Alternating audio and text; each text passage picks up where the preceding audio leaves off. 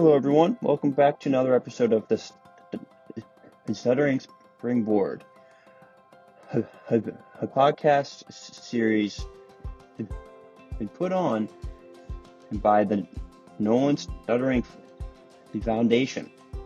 And today, Brian Nolan interviews Doctor Joseph Donaher and his new book, I, I, I Got Next. It, it's a it's a book about a, a boy who stutters and his ex- experiences. The book hits every aspect of Calvin's life, in, in, in, in, in, in, including sports, s- school, s- speech class, avoidance, family life, and finally grit and courage. Joe Donaher is the program director for research and academics at the at the Center for Childhood and Communi- Communication at, at Children's Hospital of Philadelphia. Welcome to the Stuttering Springboard, a podcast series put on by the Nolan Stuttering Foundation that looks deeply into critical transition periods in the lives of young people who stutter. Our goal is to help remove the barriers to make transitions successful. We're talking about grade school, high school, college, and career, um, and then it, and you know, professional life as a person who stutters. And today I have, uh, I'm going to go back where it all started with uh, Doctor Joe Donaher, uh, who's my mentor, uh, um, who helped me start the Nolan Stuttering Foundation, um, who is a proud author of a new book uh, called I, I, I Got Next. Uh, where we talk about Calvin. Joe Donaher is a program director for research and academics at the Center for Childhood Communication at the Children's Hospital of Philadelphia. Uh, to many of us who stutter, he he's bringing speech therapy back to where it should be, and uh, for people who stutter, and helping educate uh, a lot of different people about what it means to be a person who stutters. Joe, welcome to the Stuttering Springboard. Thank you, Brian. Great to see you as always. Now, I watched you write this book uh, as I would get emails and texts at all hours of, of the night from a very excited Joe Donaher about just sort of the story. Um, first, maybe tell us some of the passion behind this book. Some of the, because I I I've known you a long time, and that I see, and you're a very you're a very enthusiastic person. I've I've been accused of that also. But what what drove the passion around I I I Got Next? Yeah, it's a good question, and it's not like I said now's the time to write a book, and I want to write a book. So it's I've thought about it for a long time. And I think it all goes back to, again, what is stuttering? And, and that kind of sounds odd, but I've been a speech language pathologist working with people who stutter for twenty-five years, okay? Mm. And I'm sitting on airplanes, I'm meeting people at cocktail parties, they ask, what do you do for a living? And when you mention stuttering, everyone seems to think they know what stuttering is. And everybody kind of has an idea in their head of what stuttering is, but The, the reality of is unless you're a person who stutters, or you know someone intimately who's a person who stutters, or, or you've had a, a long-standing relationship with people who stutter, you're probably really limiting what your viewpoint of stuttering is. Most mm. people think of stuttering just as a set of behaviors, and it, it's so much more than that. So over my career, when I've talked to kids who stutter, and I ask them to tell me about their stuttering, very rarely does a child tell me about behaviors. In fact, I very rarely have a child say, I repeat syllables and I block and attention. They tell me stories about the impact of stuttering. They right. tell me stories about the role that stuttering plays in their life. And mm. for me, what I wanted to do is I, I wanted to take some of those powerful stories and, and I wanted to show stuttering for what it truly is, a more realistic perspective of what stuttering is. Mm. And, and also a realist, a realistic perspective of some of the common ways people think they're supporting people who stutter, which may not be that helpful. Mm. Why? So why, why has it not been more prevalent? Like why, why this book and why not sooner? Why, what's going on in the um, community of, of speech therapists and, and, and, and the perception of why stuttering is misunderstood? Yeah, it's hard. I mean, it's a hard question to answer that. Why right now? Right. Um, maybe because I'm lazy and I just got it done for so many years, because I thought about this for a long time.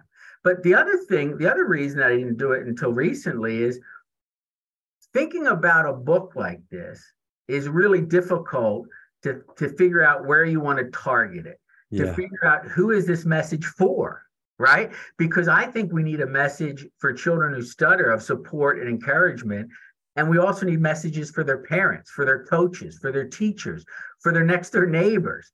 And so I think that was a lot of the, the focus of this book, is to give a message about what stuttering truly is and maybe ways that we can help people who stutter.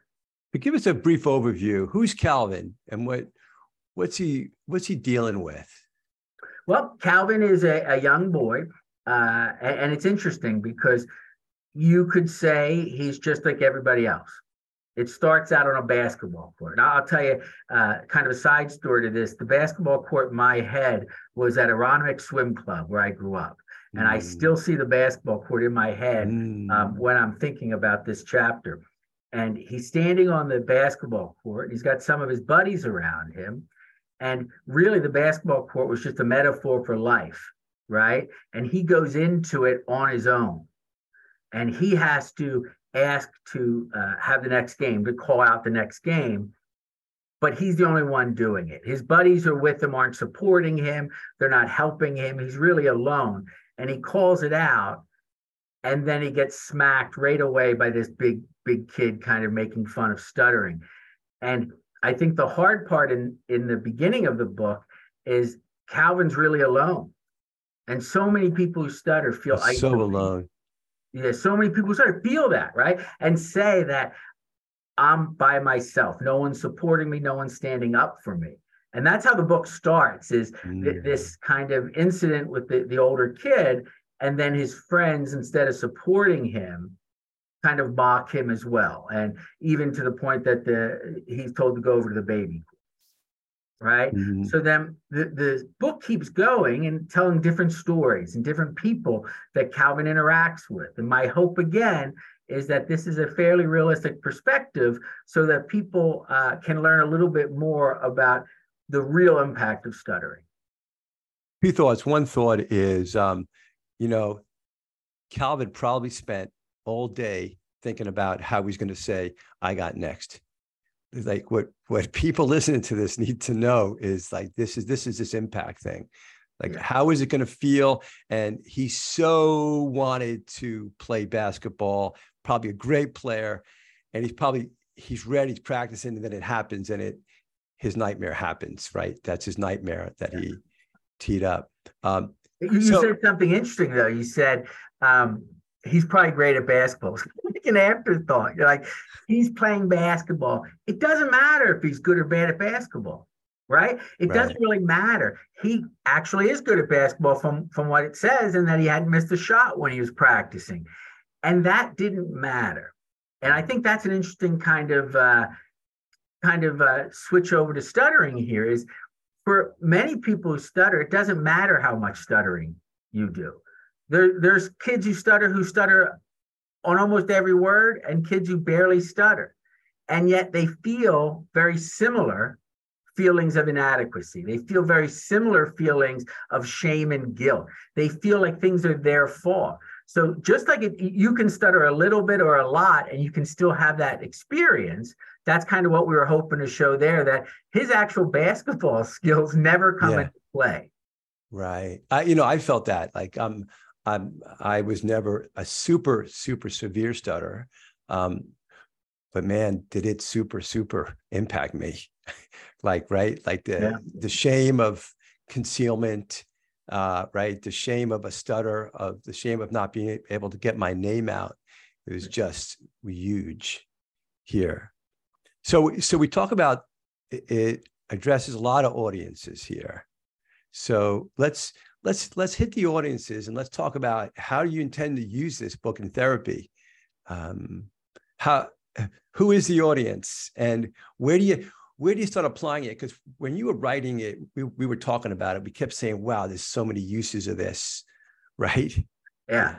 Yeah, and what was interesting is every use we came up for added a chapter. So the book was going to never end at one point. But um, this story, uh, I think this is kind of interesting. So in the very beginning, uh, I went to, I got a co-writer, right? And so I had the story, I had the idea, but a friend, uh, Najee, was going to co-write it with me. So I started talking to him about it. And Najee's not a person who stutters. He's an author, and he writes inspirational books uh, for kids. So we thought he was a good guy to, to have write this book with us. And what's really interesting is his first question was, give me an overview of the book. So I, I start with this kid's on the basketball court, and he stutters, and he can't get it out, and he's embarrassed, and he's frustrated, and he walks away in shame. And I said, and then the rest of the book, he's going to meet other characters, as children normally do in real life. And he said to me, oh, I already got the ending. So the ending is he goes out on the court, and he goes to call for the game, and he doesn't stutter. Happily ever after, because that's how it that's how it works, right? Yeah, I was like, no, that's a horrible ending to this story. And uh, so what's interesting is we wanted the ending to be that this child was supported, that, again, the metaphor for a team. They all came together. They supported him, and they they kind of trusted him and honored him. And at the end, it was, we've got game, not I've got game. But the stuttering was still there. And I think that was a big, big lesson for me uh, to teach the co-writer about it, because we don't want this to be um, a story where the stuttering goes away so everything else takes care of itself.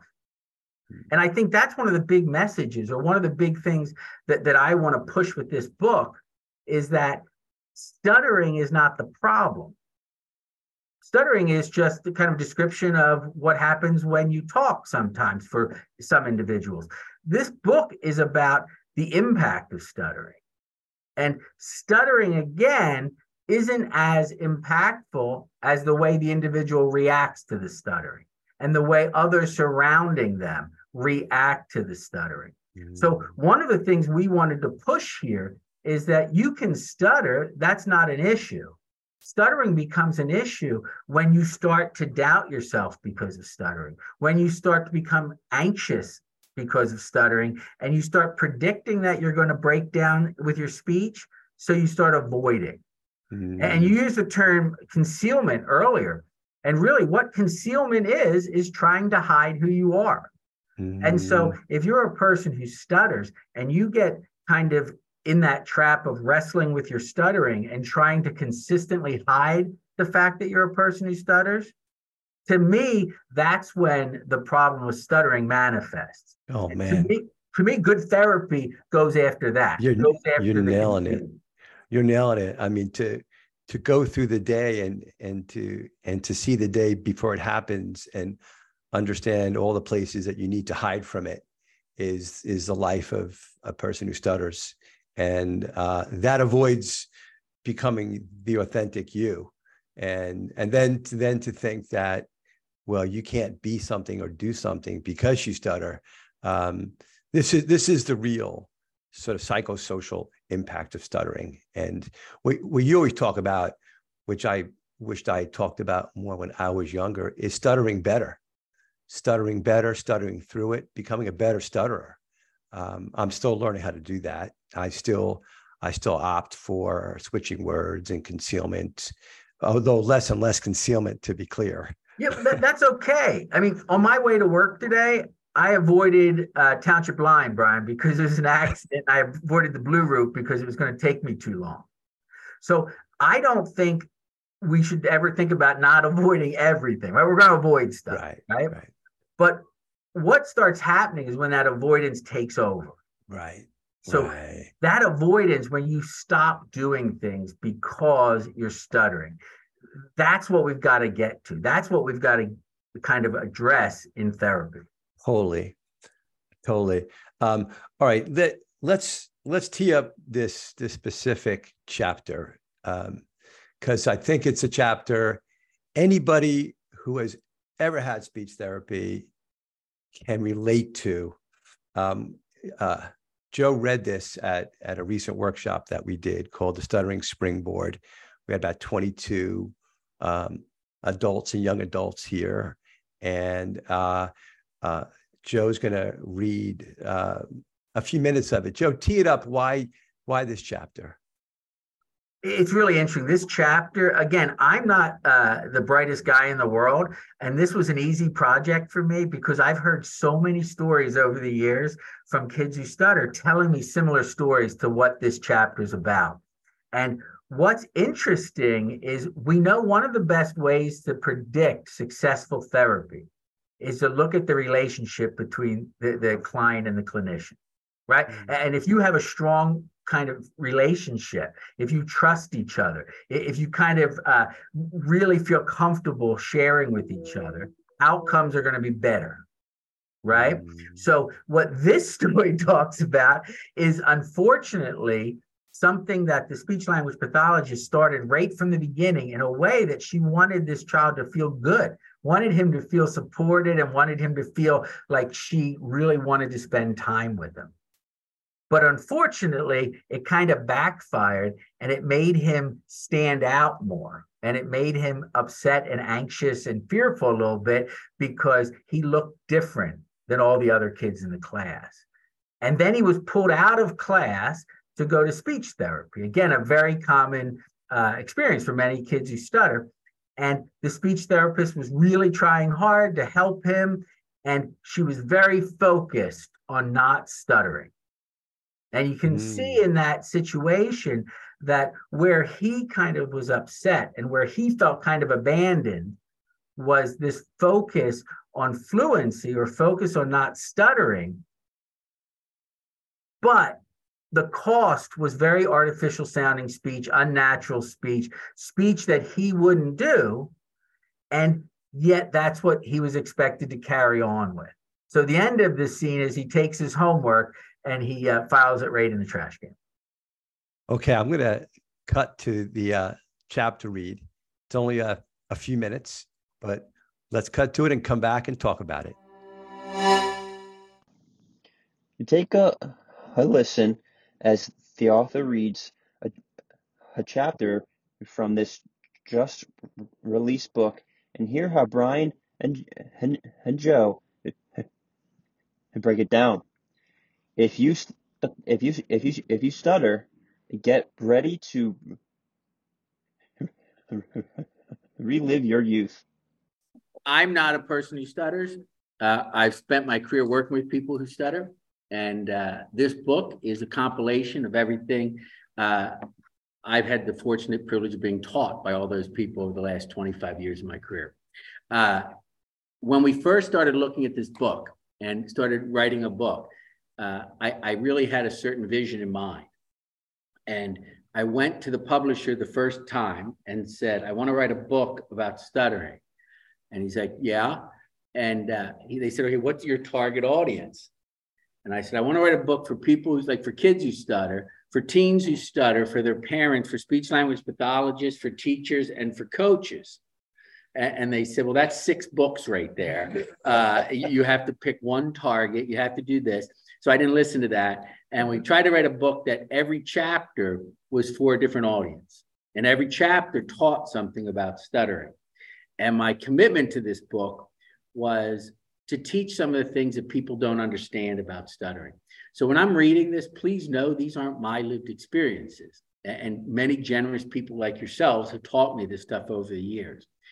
I have a voice, though, that I can share this with. And so my goal with this is to use this as, when I speak to speech language pathologists, start with a certain section. When I teach to talk to parents, start with a different section. So uh, Brian picked the section that we were going to do today, and I'm excited to do it. Um, this chapter is called Speech Classes. And uh, I want to let everybody know that I think four people have seen this book so far. So it's brand new, but I'm going to read it. And you have a video in front of me. Thanks, Brian. Okay. Every Wednesday since kindergarten, Calvin went to speech therapy. That meant that at ten fifteen, right in the middle of math class, Missus Jordan, a school-based speech therapist, would come into the classroom and wave to Calvin. She always did that with a big smile, an attempt to make Calvin feel positive about going with her. She was trying to be a good friend and make him feel comfortable. However, the effect was very different from what she expected, and Calvin dreaded seeing her. He felt like she was announcing, "That dork over there stutters," every time she entered the classroom. Calvin and Missus Jordan sat at a small table in the middle of the speech therapy room. She took out a box filled with picture cards and placed it next to the Don't Break the Ice game, which was set up in the middle of the table. With a big smile, she reminded Calvin that they were going to use turtle talk to slow down his speech and express himself calmly so that he'd have more control and time to pause to allow himself to be at ease while expressing himself. Speaking very softly and deliberately, Missus Jordan instructed Calvin to speak slowly, gently touch your tongue, lips, and mouth while talking, as per the talking, talk, turtle talk methods. Calvin started to say each word as instructed: cat, top, shower, bed, chair, bike. He barely stuttered on those words, which caused Missus Jordan to make comments like, "Great job, smooth talking." This had always confused Calvin because even though he was not stuttering now, he thought that he sounded ridiculous when he used these speech tools, and he would never talk like that in front of people. At the end of the session, Missus Jordan handed Calvin a sheet with speech homework written across the top. She said, "Calvin, I want you to practice your speech tools daily in school with your friends and at home with your family. Talk slowly and stretch out your words."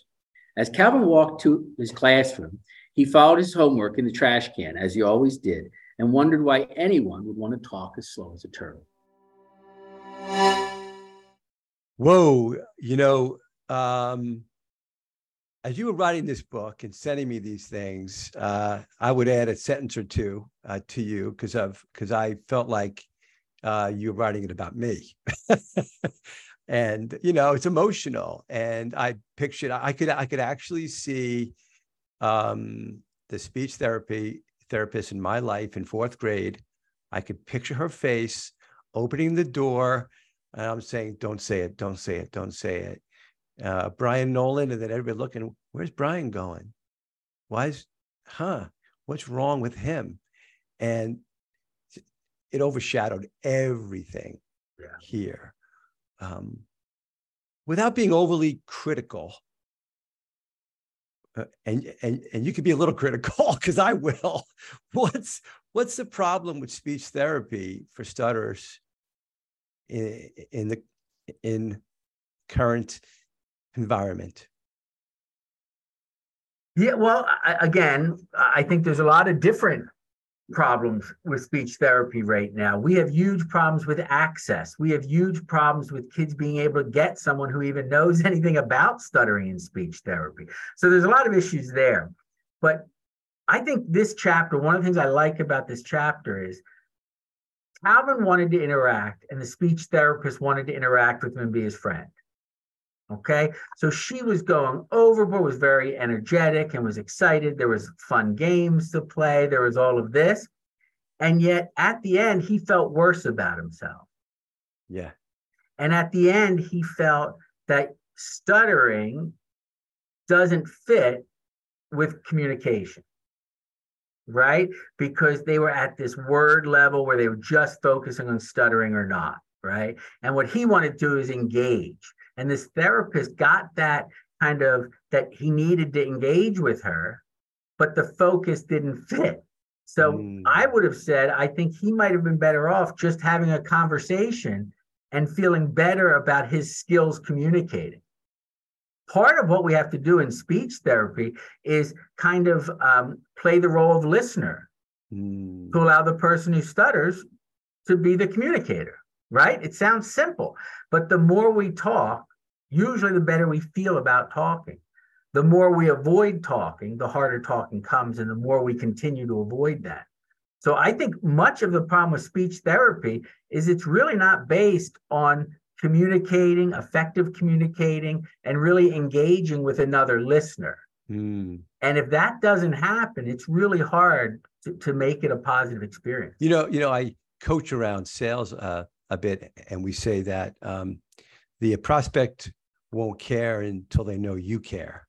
And um, I think what happens with speech therapy is, is they just start to, they go right to the tool transaction without really understanding you. It's about the transaction. Yeah. And to now, so I, I, I do want to make room for the tools, because I, I think you would argue that that tools are, in fact, um, helpful in many respects to stutter better. Like I, I had tools. Well, I think it depends where this, Brian, where this conversation always gets kind of uh, gets a little bit more difficult is how do you define what tools are? Right. And so, for example, I think eye contact is a tool. Right. Eye contact is a great tool. It really shows your listener, it shows you, it gives confidence, all this, right? Um, there's other times where a tool might be speech rate changes, right? So if someone's going super fast, they might want a tool to reduce their rate.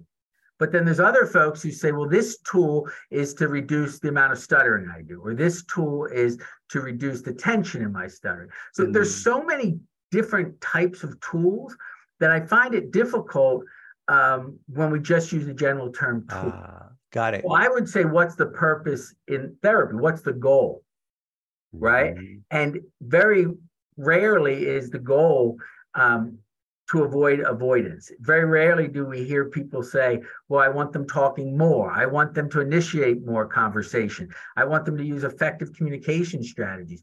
Too often what we hear from kids who stutter in their families is all of the goals are just about fluency.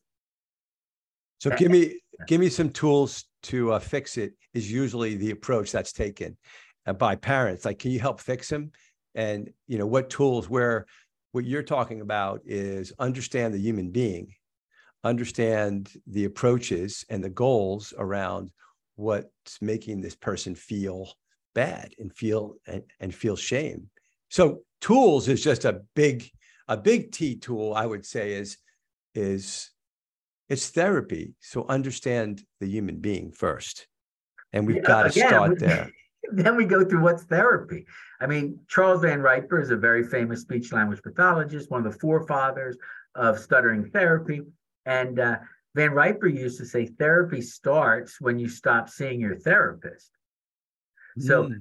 you know, really what you decide is therapy changes over time too. Um, I think one of the, the most positive experiences that we're seeing a shift in the stuttering community right now is the involvement of the stuttering community. So for years, we've been saying in therapy, uh, the individual has to help create their goals and they have to be personable for them. But, but I think even larger than that, the stuttering community now is becoming much more um, engaged, much more vested in clinical care, in research and things like that to help other people who stutter. And that's mm. been a great thing. Now we have people who stutter who are playing more active roles in research, okay? Mm. Both from a design standpoint, from a uh, following the research standpoint, and from a participation standpoint.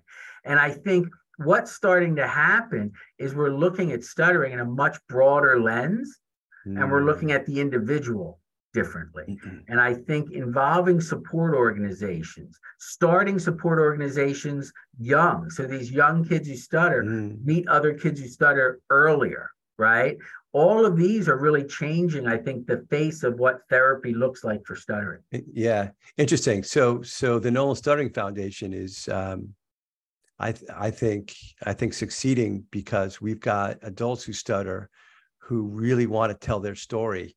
And that's still part of their therapy, by the way, right? Yeah. And so yeah. they're coming on and, and making it real. And then young people are are listening to these adults who stutter and and see how they broke through ceilings that that they yeah. had to, and the uh, grit. Um, in the most recent uh, workshop that we did a few weeks ago, we did practice interviewing, and we did some role play interviewing, where first adults who stutter shared some of their interview experiences and how tough it, it was and what they did. And then we role played it. And because I, if I'm like a college kid, I'm thinking to myself, how am I going to interview for this job?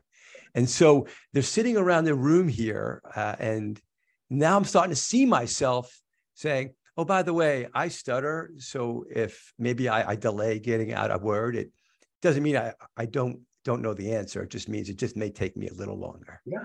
So, so let's get the in the ways out of the way. Say that now. Let's get this job. You know. Right, and but th- that comes from being open and honest about stuttering, right? And and that's one of the things I think is so powerful about telling stories like this, right? Yeah. Because someone telling a story has to kind of organize and formulate their thoughts and ideas, yeah. right? So they have to get a deeper understanding of their own issue, or their own struggles, or whatever yeah. they're dealing with. So for them to organize that and tell that story is very helpful for them. It's very cathartic for them. Mm-hmm. But it also is a great way to model to others that, A, it's okay to talk about your stuttering. And it's okay to talk about emotions related to stuttering. Yeah.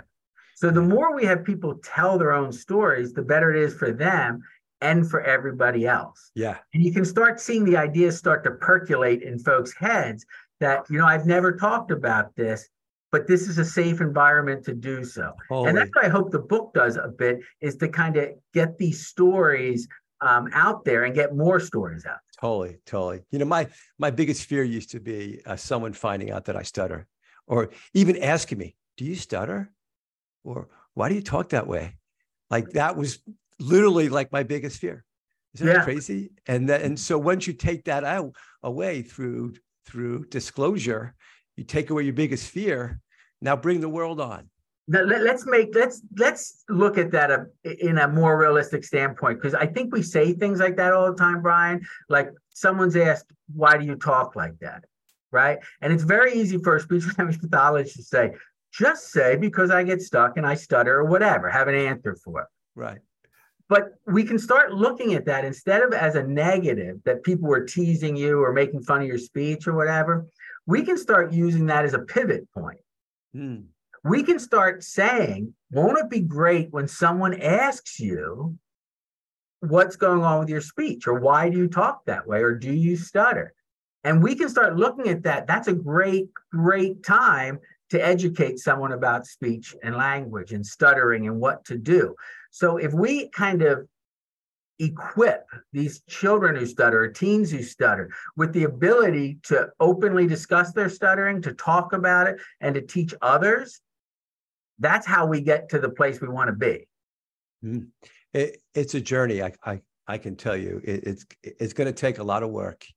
Uh, I, I think it's going to take years for us to continue this movement to get people comfortable talking about it.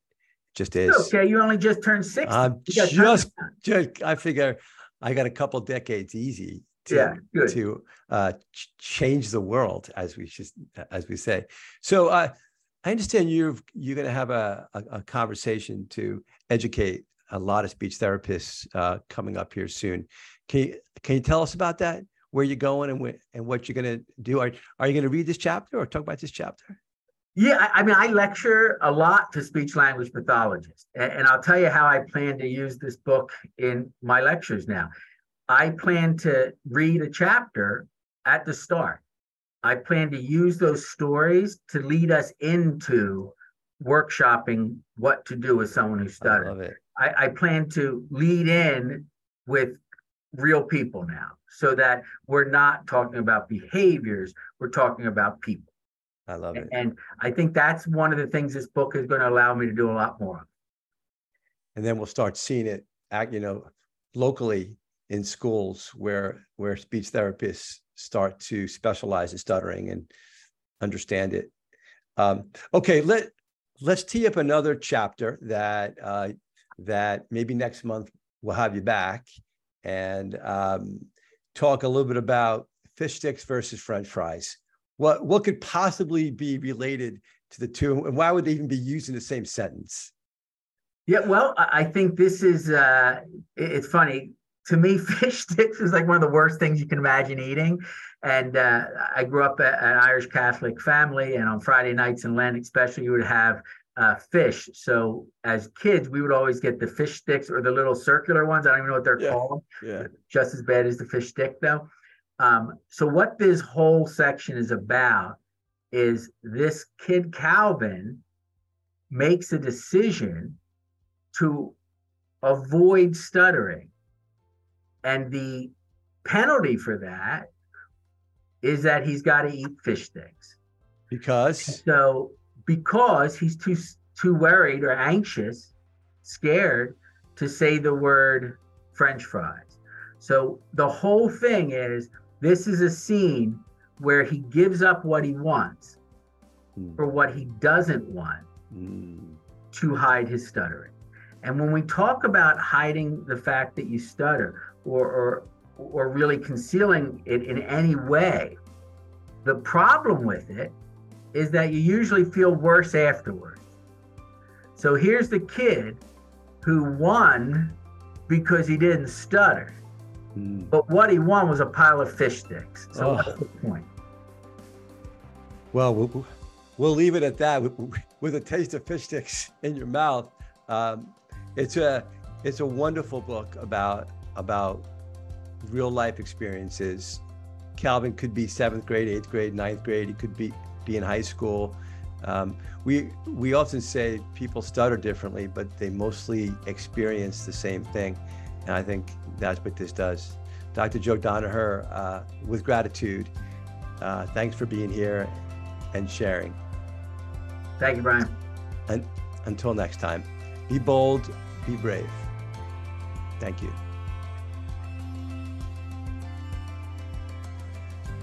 Nolan Stuttering Foundation's, or N S F's, primary purpose is to bring young people who stutter together and help them become the best versions of themselves. We do this through programming designed to help them share and navigate the unique communication and psychological challenge they experience. N S F helps prepare young people to take the next step in their lives, whether it's high school, college, or, or, or your, your career, for ideas and, and contributions to the podcast. Contact us at info at nolan s f dot org.